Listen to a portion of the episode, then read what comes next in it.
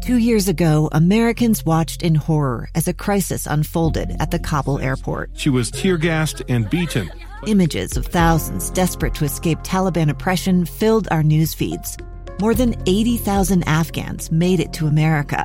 But the story didn't end there. It was very cold. There was no power, no heat. Who would help our newest neighbors?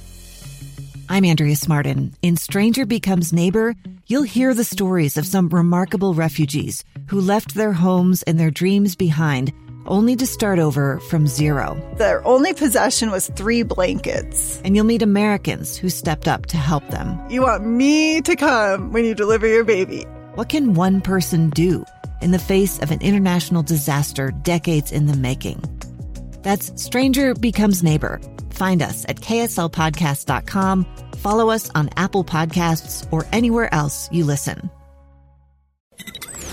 KSL's top stories on the coronavirus. I'm Lindsay Aerts with your daily coronavirus update. The Utah Department of Health is reporting 897 new cases of COVID 19 since yesterday. The rolling seven day average for positive tests is now 844 per day. The state is also reporting four additional deaths.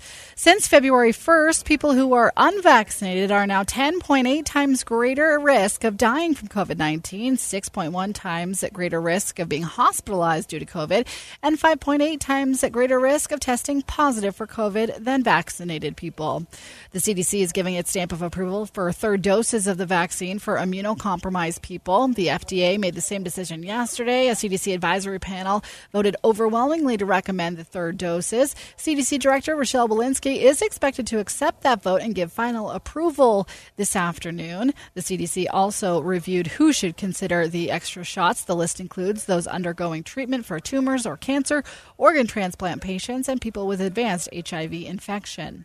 The state health department is also giving a thumbs up to the third COVID 19 shots, but there are still some things to figure out first. KSL News Radio's Nick Wyatt has more. The Utah Department of Health says it's encouraged by the FDA's authorization for booster shots of the Pfizer and Moderna vaccines for people who are immunocompromised. In a statement issued this morning, state epidemiologist Dr. Leisha Nolen says they're excited by the announcement and are already working out the logistics and figuring out how many Utahns fit in that category. Whatever the final plan, Dr. Nolen says we currently have a lot of the vaccine in Utah with more available if needed. Nick Wyatt, KSL News Radio. As the U.S. starts offering a third shot for some Americans, Israel is expanding its booster program. More from ABC's Tom Rivers at the foreign desk. All eyes on Israel to see how effective its booster program proves to be, a program that might serve as a template for other countries. Israel was one of the world's leaders in vaccinating its population, but in recent weeks it's seen a surge in cases involving the Delta variant,